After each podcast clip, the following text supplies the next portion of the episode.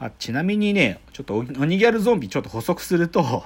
その有吉の壁って番組、まあこの前あのギャラクシー賞取ったけども、数少ないゴールデンタイムでやってるバラエティ番組ですけど、その有吉の壁のワワンコーナーでね、ブレイク芸人の壁ってコーナーがあって、あのー TT 兄弟、あの T、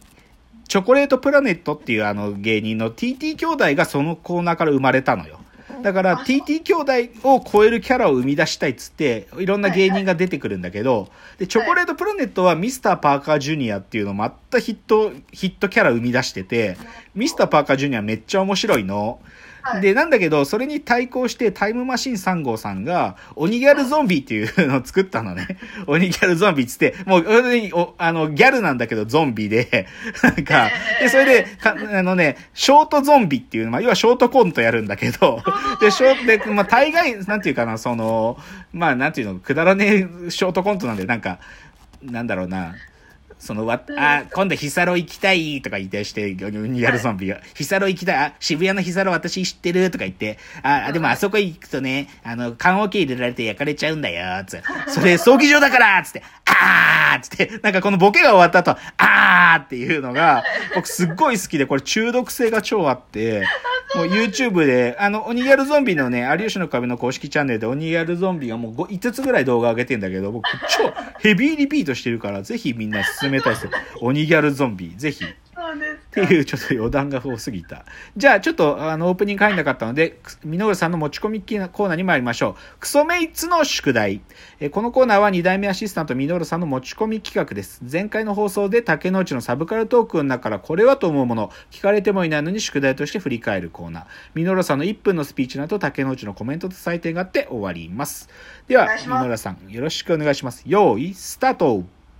先週どうやったら世にも新しい感覚が生み出せるのか特に時間や記憶を次第に議論させていただいた。その議論を受けて一旦足がかりにしようと思ったのは盲目目の前の見えるはずのものを見えないと感じてしまうことあるいはその逆でもよくてその矛盾を自覚するとき新しい感覚に開かれるのではは見えない。まさにこれを主題にした小説に京極夏彦の「運命の夏」があり、えー死体を目の前にしながら見えないことが描かれている。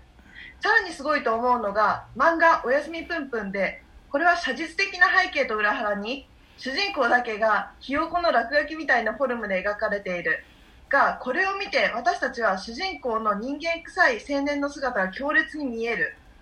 えーよくこういったことは神経科学的には主観的意識と注意の区別からアプローチされるがプンプンの場合はむしろ見える見えないのそごに意識も注意も向いていてその自覚から新しい感覚が立ち上がる。こういうののさらに成功なものの模索に挑みたい。カンカンカンカン。はい、ありがとうございます。まあ、前回の、まあ、その、ミノラさんがその、あれですね、走馬灯アプリというミノラさんの問題関心で、新しい感覚を呼び起こす装置というのはどう作れるかという話の中で、まあ、それを引きずる形でのミノラさんのお話でしたけれども、うーん、見える見えない、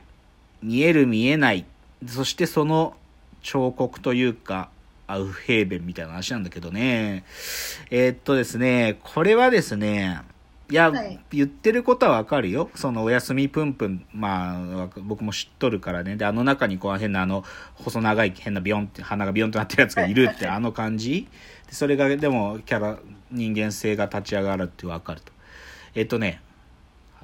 僕からの注文は、はいこの論理展開から一度脱した方がいいです。で、これはね、えーさっき紹介したユリイカのクイズの世界特集号で、郡司ペギョユキョさんが、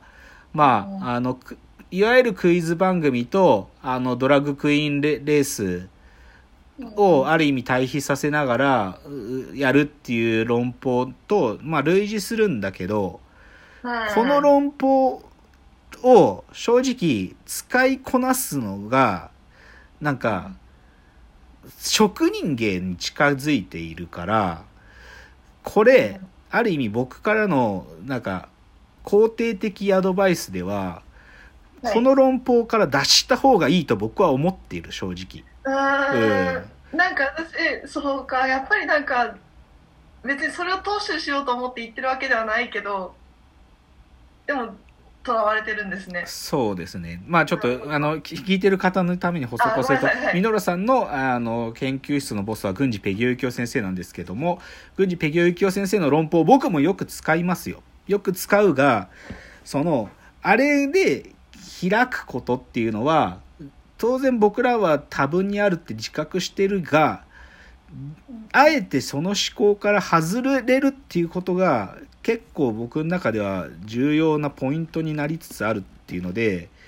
えー、とあえてねしかも特に箕浦さんがやってることは郡司さんに近いことですからねそこからちょっと,、えーとこの論法じゃないアプローチを何回か試行した方がいいというのが僕のなんかど。っちかというと発展的アドバイスですね。はい。ありがとうございます、はい。なんかすごいびっくりしました。あの無意識のうちにそんなにとらわれてるのかと思って。そうですね。まあでもありありと見て取れますじね離れるってことをしないとあれだ。そうですね。ありがとうございます。はい、はいということでじゃあ今日はちょっと採点はなしにしましょあありがとうございます。はい、うということでじゃあ箕浦さんの宿今日クソメイツの宿題でした。ではコーナー参りましょう、えーロフトプラスワンへの道えーこのコーナーはサブカルリテラシー、サブカル知識の低い株式会社私は社員に竹之内がサブカル魂を注入し、いつの日かロフトプラスワンでのイベントに呼ばれる存在にまで自分たちを高めていこうという意識向上コーナーです。では早速今日のテーマ発表します。今日のテーマ、池袋ウエストゲートパークから妄想するカラーギャングたちの今。ねも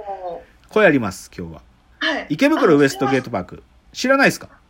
あウエストゲートパークあのは知ってるんですけどカラーギャングって何ですか？あ、知らない。なるほど、はい知らないんだ。はいまません、あ、この、ちなみに池袋ウエストゲートパークって作品は知ってる？作品は知ってるんですけどみ見てないあ、見てないんだ。まはいあ、あの、通称 IWGP。えー、池袋ウエストゲートパーク IWGP で、まあ、これは僕はドラマが好きなんですけど、このドラマの中に、まあ言っちゃうと、不良たちが出てくるのね、不良。ええ。で、その不良っていうのは、まあ当時、1999年とか、まあこのドラマ自体は2000年だから、その、その当時いた不良たちって b ボーイっていうような、いわゆるヒップホップを、こう、流れを組んでる、昔、あまあ、アメリカのブラック、アメリカンたちのカルチャーを取り入れた、そういう奴らがいたんだよね。で、そいつらが、まあなんていうのかな、チーム、その自分たちが所属してるチームを象徴するために、同じ色のアイテムを身につけたりするのよ。えー。例えば何、なんだろうな、み黄緑色のバンダナをつけるやつだとか、えー。まあ、要はさ最初はそいつちっちゃいところからだったんだけど、そういうふうにはい。なんか、ちまあ、ギャングたちのチームの自分たちのポリシーというかアイデンティティをき表明する色があるわけ。で、その、そういうのをカラーギャングって呼んでいて、まあ、なるほど2000年前後にたくさんいたんですよ。で、そのカラーギャングたちが池袋にたくさん出てくるっちゅう話が、このドラマ池袋ウエストゲートパークなわけね。そう。で、で、なんでまあ今日これやろうと思ったかというと、たまたま僕、はいあの、いや、なんかね、ニュースで記事見つけて、あのね、はいアニメの池袋ウエストゲートパークを、本当は7月放送予定だったんだって。なんかやるらしかったのよ。うんも、アニメの池袋ウエストゲートパークをなんだけど、それがまあちょっとこのコロナウイルスの影響で、その配信、放送とか配信が10月に延期されますよっていうニュースが載ってたのよ。あそうなんですかそうそう。だから、まあ、それも受けて、まあ、僕はその、あ、上、IWGP あったなと思って、その、僕、まあ、だから言っちゃうと2000年にやってた、この池袋ウエストゲートパークっていうドラマをね、あの、あ、もうちょっと面白いから思い出そうっていうのをやりたかったわけ。で、はいだからちょっと池袋ウエストゲートパーク知らないと話が通じないから、ちょっと説説明すると、あの、池袋ウエストゲートパークはもともとあの、石田イラさん、あの小説家の石田イラさんの、まあ、ずーっとやってる、なんていうか短編小説シリーズなのよ、これは。あそうなんですね、うん。もうね、98年とかからかな、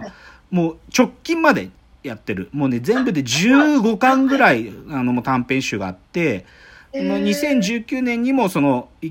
絶望スクール池袋ウエストゲートパーク15っていうのをやってるから、もうじへー20年近い、20何年以上やってんだよね。で、はいまあどういう話かというとすげえ単純で、まあ単純じゃないんだけど、その池袋ね、で、池袋の西口公園、池袋西口公園の近くに住んでる果物屋、真島フルーツっていうのがあるんだけど、その真島フルーツの息子である真島誠ってやつがね、こいつがまあ喧嘩がむちゃくちゃ強いんだけど、あんまり群れたりしないやつで、なんかその、も、なんか揉め事とか、あのーいろいろトラブルを解決してくれる池袋のトラブルシューターと呼ばれてるわけ。で、で、そだからそういうやつが依頼、いろんな依頼がやってきて、ま、なんかこう難事件を解決していくって話なのよ。だから、はいはいはい池袋が地元で育ったヤンキーが、なんかこう、もう事件を解決していくよっていう話で、で、そこに出てくる登場人物たちがいろいろ魅力的なキャラたちっていうのは超面白いのが池袋ウエストゲートパークなのね。で、それがまあ小説なんだけど、それを実際ドラマにしたのが2000年に放送されてた池袋ウエストゲートパーク。で、今日やりたいテーマはこの池袋ウエストゲートパークを、実はね、はい。えっ、と、アルコピースがね、ラジオの中で、もうね、RP のこの話があったから、僕、あ、このこと考えようと思ったわけ。なので、ちょっと最初はね、その、きっかけになっている、アルコピースのですね、ラジオの中での、まあ、一幕というか、あるコーナーの話をちょっと最初したいと思います。じゃあ次のチャプターで実際その RP の会話完全再現するんで、ちょっとそれをちょっとご紹介したいと思います。では次のチャプターです。